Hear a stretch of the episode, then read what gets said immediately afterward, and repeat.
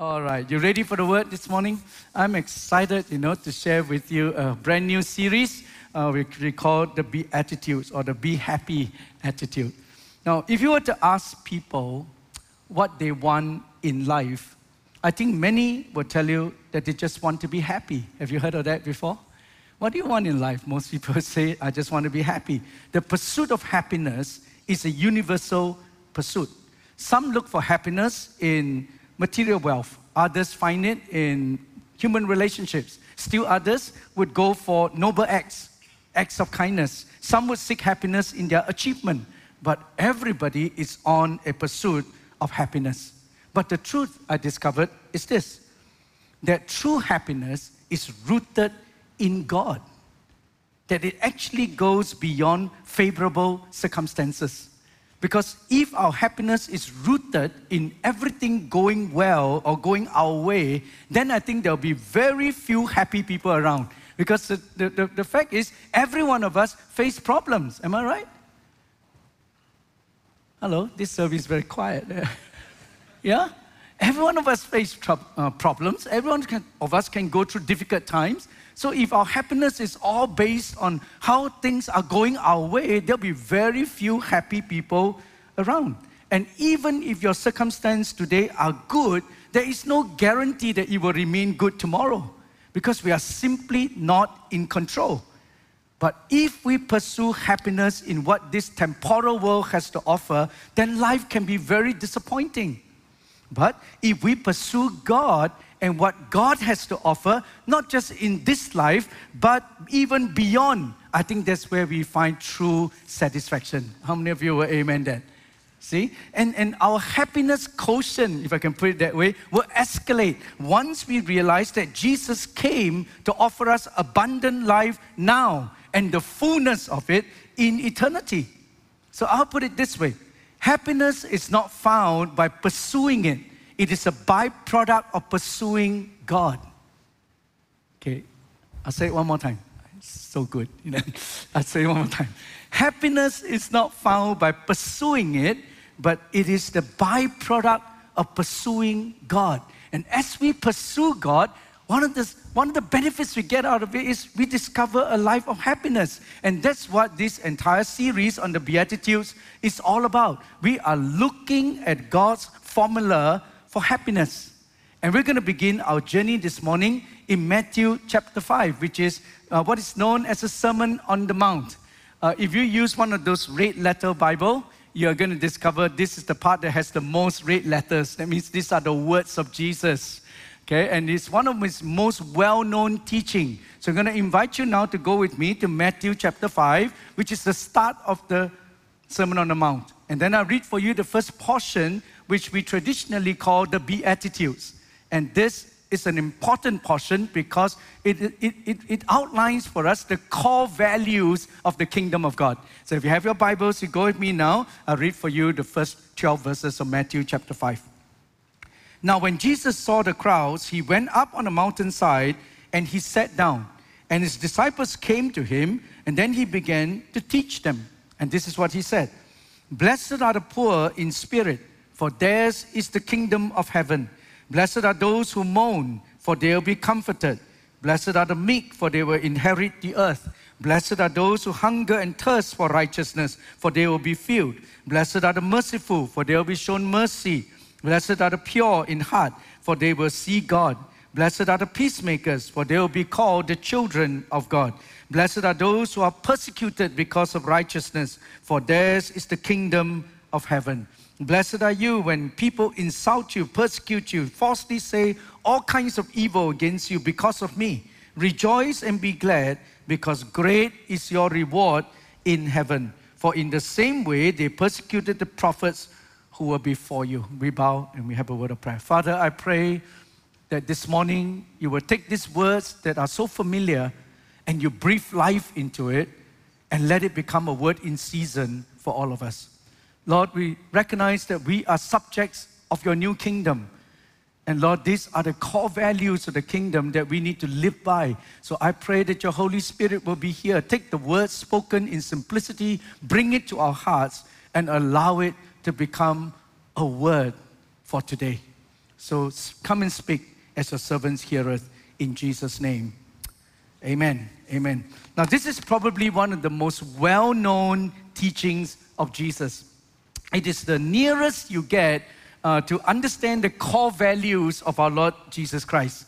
The late English Bible teacher John Stott uh, told us that the Sermon on the Mount actually outlines the core values that will create a Christian counterculture that will give rise to an upside down kingdom. See, and that's why the Beatitudes are so, it's so important because it is the, the core values that actually help us to build a counterculture and it builds an upside down kingdom. Now, the context of it is that immediately after his baptism and, and wilderness experience, and we all read that in Matthew chapter 3, chapter 4, Jesus began to proclaim the arrival of the kingdom of God with these powerful words in Matthew chapter 4, verse 17. Jesus began his preaching ministry with these words Repent, for the kingdom of heaven is at hand. Repent, because the kingdom of heaven is near. And then the Sermon on the Mount must be seen in this context of the inauguration of the kingdom of God. That Jesus came to establish a new kingdom. And as he established this new kingdom, he began to inaugurate it. And this was like uh, the Sermon on the Mount was like his um, commencement speech, if you like. Uh, it was the manifesto of the kingdom, the Magna Carta of the kingdom, given by a spirit filled king to his spirit filled subjects. See, and it describes what the spirit filled community should look like when it comes under the reign of King Jesus. You see, we have been talking about the, the, the Holy Spirit over the last few months, but what is the purpose of being filled with the Holy Spirit? It's so that we can become subjects of the kingdom. Okay, we are spirit filled subjects under the reign of a spirit filled king, and his name is Jesus. And you know what? This, the the, the, this spirit filled community, it looks totally different from the world. That's why one of the key texts in the Sermon on the Mount must be Matthew chapter 6, verse 8, where Jesus said, Do not be like them, referring to the world. And he's telling his subjects, Don't be like the world. And that's why you find throughout the entire Sermon on the Mount, there is a constant contrast between the standards of the world and the standards of the kingdom. And the Beatitudes actually paints a portrait of the Christian that is so culturally counter to the average man on the street. The average man on the street is self centered, self sufficient, and believes that he is self made. And it is even counterculture to the religious people of that time, including the scribes and the Pharisees. And what Jesus was inaugurating in the Sermon on the Mount was a, a, kingdom so different that it is counterculture to everything that was going on at that time. And the people of God were asked to live a Christian life, and uh, to live on a moral and ethical plane that is literally out of this world. It was out of this world. It was not like the world. And you know what, brothers and sisters? This is the kingdom that you and I belong to today. This is the kingdom we belong to our King Jesus is about to give us eight ingredients to a life of happiness that is commonly known as the Beatitudes. And today, and in the series that we have over the next eight weeks, uh, unfortunately, you're going to have to listen to my voice for the next eight weeks. Uh, we're going to unpack these core values one at a time and see how it applies to our life. And I totally believe that it is life transforming. It has been for me and I believe it will be for you. The first beatitude is Matthew chapter 5, verse 3, where Jesus said, Blessed are the poor in spirit. The character of the Christian begins here. This is the key to the rest of the Beatitudes. If we miss this first one, we will never get down to the rest. This is the starting point, this is the door, this is the entry, and we need to understand this well. And Jesus began by saying, Blessed are the poor in spirit. The word blessed uh, in the Greek is the word makarios, which simply means happy. But any Greek scholar will tell you that the word happy, that translation happy, is too sedated a word to actually express the strength that Jesus intended for this word. So a better translation would be blessed.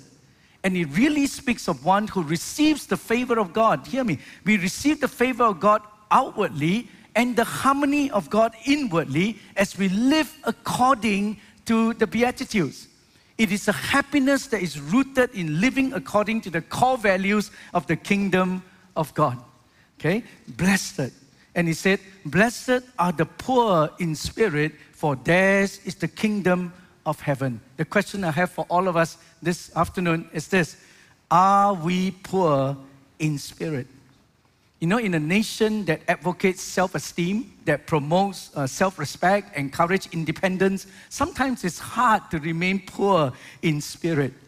I don't know about you, and us growing up, we have one pop song that I, I always hear on the radio. And the song is like a country and western song. It goes like this Oh Lord, it's hard to be humble when I'm perfect in every way. Oh Lord, it's hard to be humble. And when you're getting better each day, you know, know when it's hard to be humble when you actually think that you are perfect, when you actually think you're getting better every day. It's hard. You see, and what exactly does Jesus mean when he said, Blessed are the poor in spirit? You know, firstly, you need to understand there are three concepts of poverty uh, in, in the Bible. Okay, and here are the three concepts. There's one level that says when you don't have enough, then you are lacking. Okay, so there's one level of poverty. When you don't have enough, so you're lacking. There's another concept when you have nothing, then you are now destitute. Okay, when you don't have enough, you're just lacking. But when you have nothing, you are destitute. But when there's another level you can go, which is this when you're in permanent debt. In other words, you are bankrupt. It's not just lacking, it's not just having nothing, but you're literally bankrupt. And, brothers and sisters, this is what Jesus is talking about. He's not just talking about us not having enough, He's not talking about us having nothing, but He's talking about us being in permanent debt. And that word poor that is used here in the Greek is a word uh, ptochos, which actually means poor to the point of having to beg, bankrupt, in other words. There's another Greek word, uh, penes, which is also translated as poor. But this word means poor to the point of having to work every day for your provision. In other words, hand to mouth. So that's one level of poverty. It means you're lacking, you're destitute. Therefore, every day you need to work in order to feed yourself, hand to mouth. But the one that Jesus is talking about here is beyond that. He's talking about bankruptcy. You're in permanent debt. And what Jesus is saying to us is this Blessed are the spiritually bankrupt. Blessed are those who are spiritually desperate. I'm asking you today, brothers and sisters, are you, do you feel the desperation in your spirit? Do you feel the bankruptcy within your own soul? Do you realize that we are in permanent debt to God? That we can never, ever repay the Lord for what He did for us on the cross? I know we can talk about that, but do we sing about that? But do we actually feel it in our spirit? Do I actually know that I know I am in permanent debt to God? That apart from Him, I'm finished. I am spiritually bankrupt. You know, so often we subtly we, we entertain this thought in our heart, you know, that I have done so much for God you know, that I have served him all my life. And, and then we, we, we but I, I want you to understand no matter what you do, no matter how you conduct yourself, ultimately we are spiritually bankrupt before God. And, and we need to understand that even the best of our service is nothing compared to what Jesus did for us on the cross. If we think that what we have and who we are is so, you know, so alluring to God, then we will end up like the little boy that just did his business in his potty, and then after that he leave his potty to God and say, Look what I've done. All of our righteousness are like filthy rags before him. That's the reality. That is our reality. We are spiritually bankrupt. Have you ever heard the story about this woodpecker? He was pecking at a tree one day, peck, peck, peck, peck, and all of a sudden there was a flash of lightning across the sky, and that lightning hit the tree, and the whole tree broke into two. That woodpecker managed to fly off just in time. then he looked back, he saw the broken tree, and he said, Whoa, look what I've done. then you are totally disillusioned. You're living under an illusion to think that what we are, what we have done is so much, it means so much. No, no, no, no. At the end of the day, we need to recognize that within ourselves, we are spiritually bankrupt. Blessed are the spiritually bankrupt to the people who recognize that. Blessed are you, because then yours is the kingdom of heaven. You look at that, and in total contrast, you look at the heart posture of the Apostle Paul in Philippians chapter 3, verse 7 and 8. Listen to what Paul wrote here. Paul said, But whatever was to my profit, I now consider loss for the sake of Christ. What is more, I consider everything a loss compared to the surpassing greatness of knowing Christ Jesus my Lord, for whose sake I have lost all things. I consider them dung that I may gain Christ. I consider them rubbish that I may gain Christ. How many of you know the Apostle Paul actually had everything going for him? He had a good family background, he had good theological education.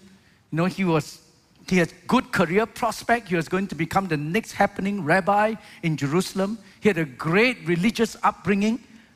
But then he said, I consider them rubbish. I consider them dung that I may gain Christ. He calls himself the worst of sinners. That's poverty in spirit. Poverty in spirit. And Paul recognized that. Do we? I like what Jesus, the story that Jesus told in Luke chapter 18 about two men that went to the temple to pray. Remember that story? One of them, he said, was a Pharisee, a teacher of the law. So what did this guy do? He went to the temple, stand in front of all the people, and he began to pray. Now he talked about all the things that he has done. And I tell you this, the Bible actually said he prayed very fervently before the people, but the Bible actually said he prayed to himself. He wasn't praying to God, he was praying to himself. His, why? Because his prayer was all about himself.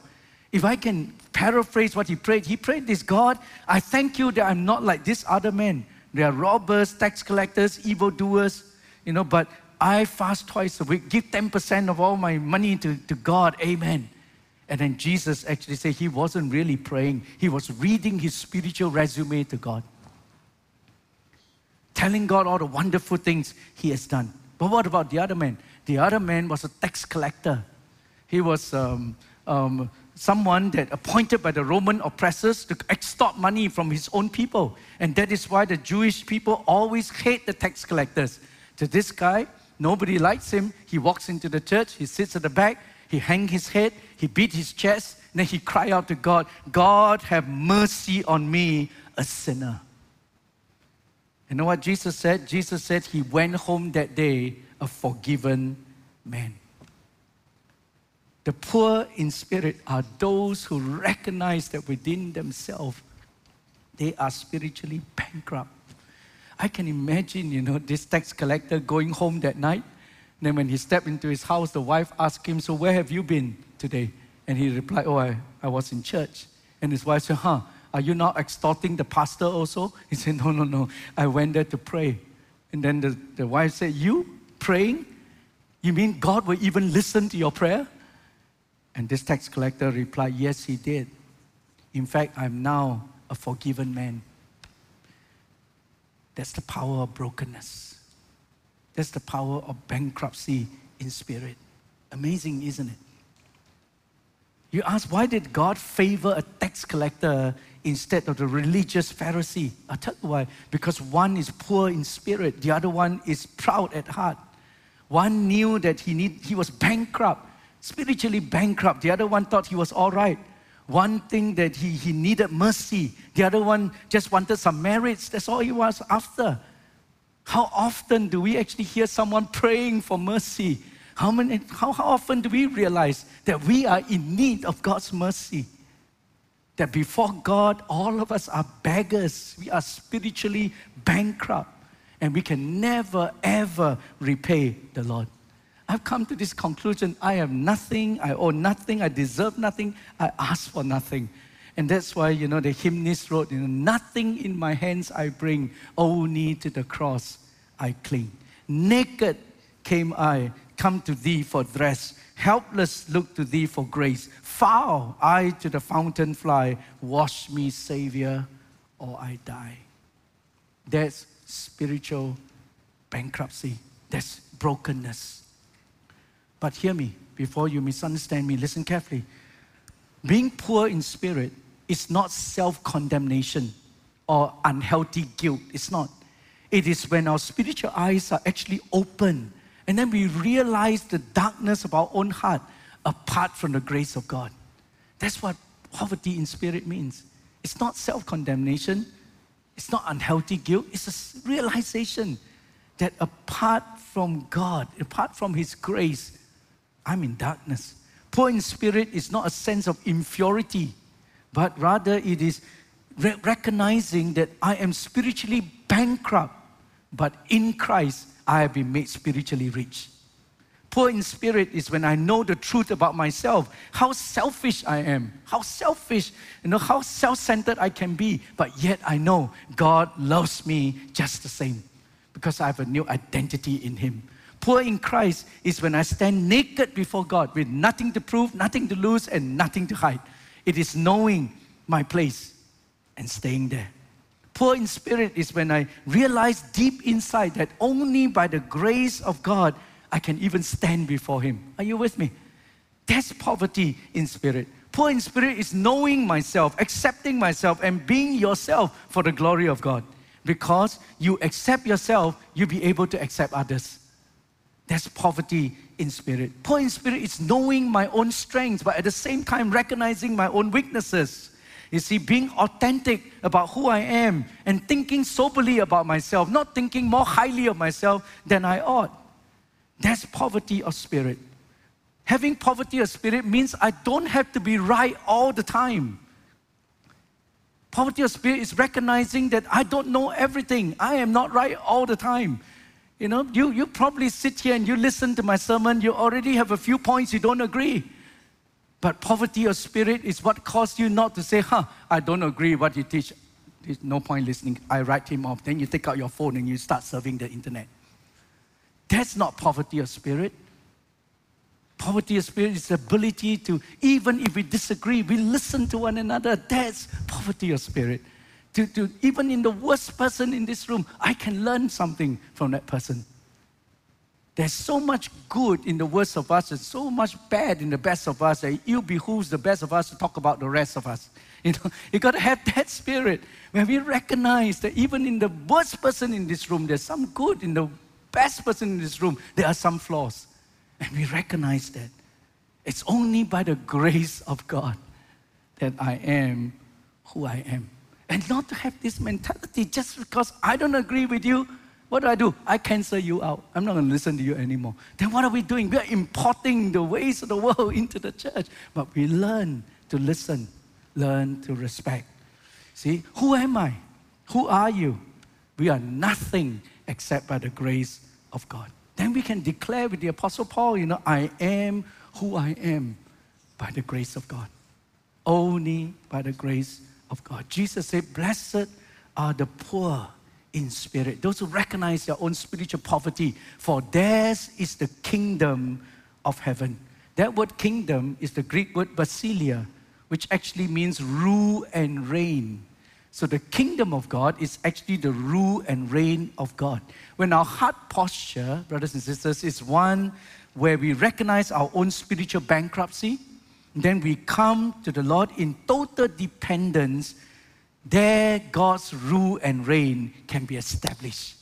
Then the kingdom of God can come. See, when I recognize that in myself there is nothing and I come in total dependence upon God, that is where God can begin to reign over me. Am I correct? And that's where the kingdom of God can come in each one of us. When you and I are poor in spirit, God in turn will give us a kingdom and we can begin to rule and reign with Him in life. Now, here's my prophetic burden that I have for you as I prepare this message this morning. When it comes to brokenness, when it comes to humility, the Apostle Paul has been my model. And I'll tell you why, because when I trace the life of the Apostle Paul, I know that he's not by nature a humble person. I mean, he's probably a high D, you know, fiercely type A, uh, you know, very domineering kind of person, which is why he could end up persecuting the church, you know, when, before he come to Christ. Am I right? There's a drive in him. There's a certain strength in him. And I think he's not a naturally meek and humble person, but I watch how he grow in brokenness over the course of his ministry. If you know the ministry of the Apostle Paul, you know that when he first started out in ministry, uh, he faced a lot of opposition, especially from the teachers of the law. He faced a lot of opposition from those who wanted to preach the law.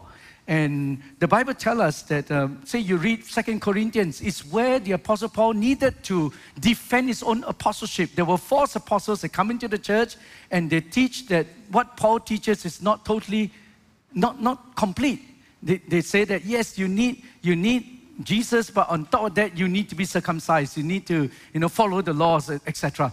And so Paul had to defend himself. And they even cast doubt on his apostleship. So you find in Second Corinthians, he keeps defending his apostleship. So listen to what happened. In AD 49, the Apostle Paul wrote these words in Galatians chapter 2, verse 6. It was the start of his ministry. And listen to what uh, Paul said. He says, As for those who seem so important, and he's referring to all these false apostles, he said, You know, whatever they were makes no difference to me. In short, uh, he is saying that I don't care about them. They can say whatever they want, they can do whatever they want, but they are nothing to me. In other words, he was canceling them out. And in this case, I think it's valid because he was dealing with heresy down here. And so he said, I don't care what they say, they are nothing to me. I don't have to defend myself too much uh, when it comes to them. That was in AD 49. He says, I don't care about them, they are nothing to me.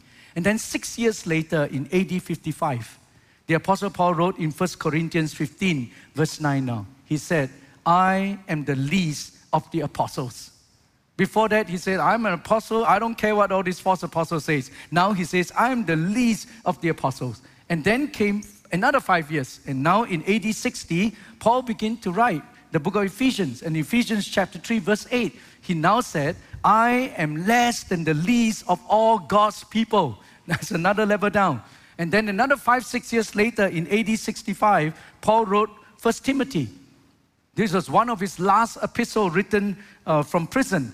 And in 1 Timothy chapter 1 verse 15, Paul described himself this way. He said, "I am the worst of all sinners." What did you notice? What did you see? You know, from I don't care to I am the least of all the apostles to I am less than the least of God's people to I am the worst of all sinners. So what do you see here? I tell you what, you, what I see. What I saw was this. The more mature the Apostle Paul became, the more experienced he was, the longer he walked with his God, the humbler he became. He became more and more humble because he recognized brokenness of spirit. I look at the Apostle Paul and I said, Lord, this has become my prayer. This has become my life goal. My life goal as a, as a, as a pastor is not to build the biggest church or the most powerful ministry. I want to become more and more like Jesus. I want to be like Jesus. Christ's likeness, brothers and sisters, must be the end goal of our discipleship. And may God help us to model vulnerability, embrace brokenness, and grow in humility until we can truly declare like the apostle paul in galatians 2.20 i have been crucified with christ and i no longer live I, the life i live in the flesh i live by faith in the Son of God who loves me and gave himself for me. This, brothers and sisters, is the pinnacle of the Christian faith. The pinnacle of the Christian faith is to be like Jesus. I want to be who Jesus is. I want to do what Jesus did. I want to get to become like him in his personhood and in his power. God help us. And, brothers and sisters, I want you to understand this the posture of our heart is greater than the performance of our hands. When God look at us, before He even look at what we do, He look at who we are.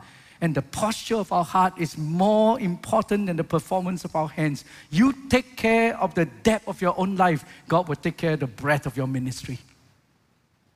You see, and you know, when I was preparing for this topic, so I was preparing to speak to you uh, on this topic. You know, I thought to myself when I started the preparation, I'll, I'll, be very honest with you.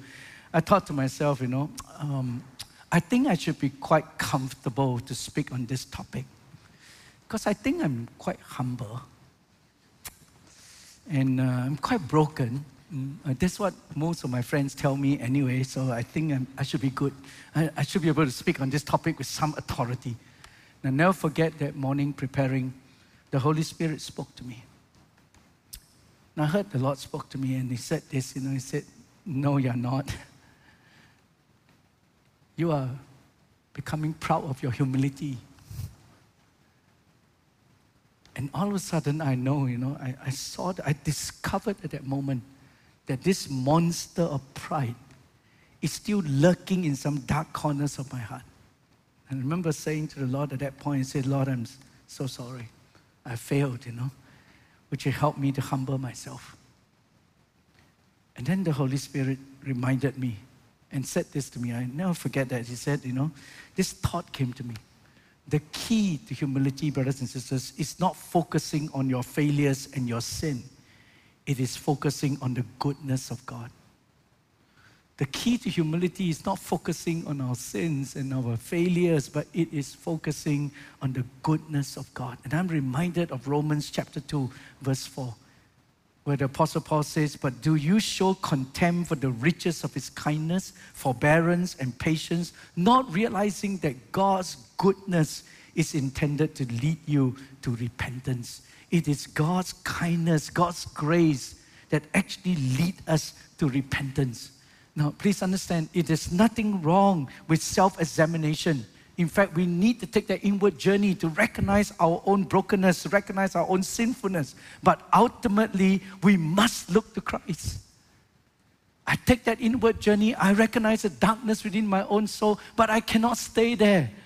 You, you, you go to the bottom, not to stay there, it's so that you can look up and when you see the goodness of God, it is what draws us to repentance. You see, there is He is the author and the finisher of our faith. And the more we fix our eyes on Jesus, the more we realize how insignificant we are. Isn't that true?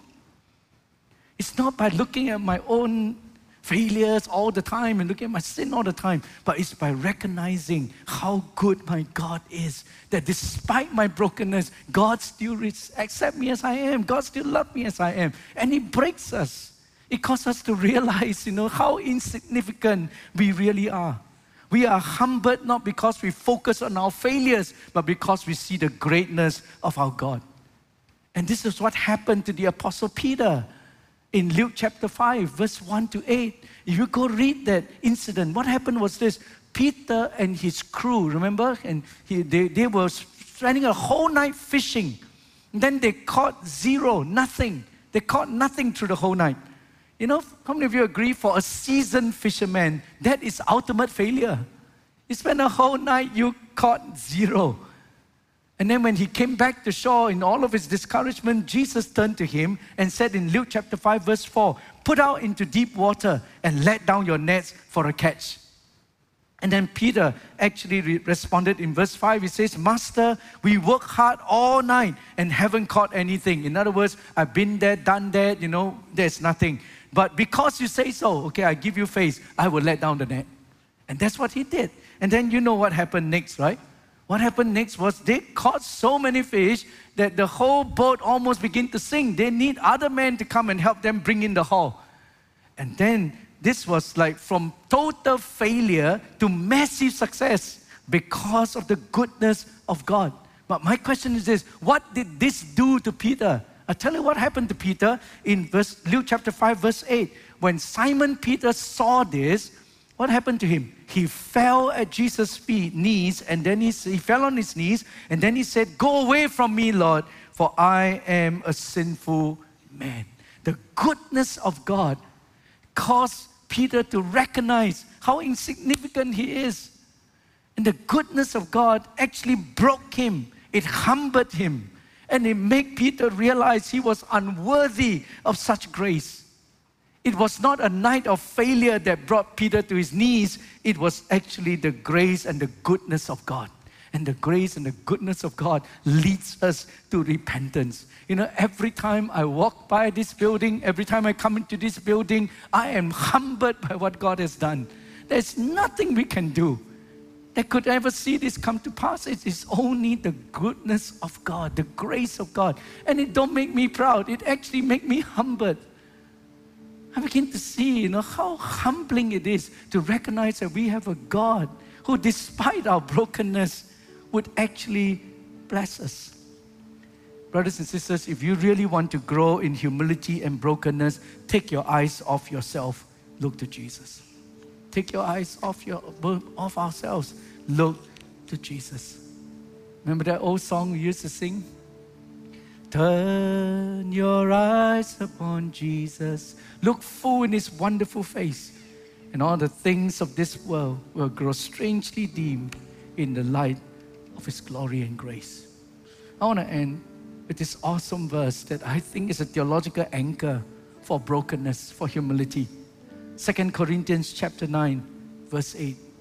Listen to what the Apostle Paul wrote here.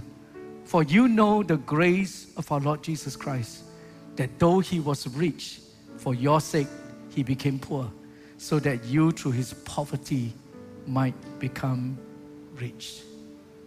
You know, Jesus was poor physically on that cross. He had zero, nothing. On that cross, he was poor spiritually because he took on all the sins of this world upon himself. On that cross, he was poor physically and spiritually. For what? For you and for me. He became poor so that we may become rich in him. He was broken so that we can be blessed. His pain became our gain. And this is the theological anchor for a walk of humility and brokenness. Yet, with a sense of honor and boldness. See, and it is a profound recognition that within us we have nothing. We are spiritually bankrupt. But now in Christ, we can have everything. And the starting point is a brokenness in our spirit. Blessed are the spiritually bankrupt, for theirs is the rule and reign of God. Amen. That's who our God is. Thank you, Lord. Would you stand with me this morning? Stand with me, brothers and sisters.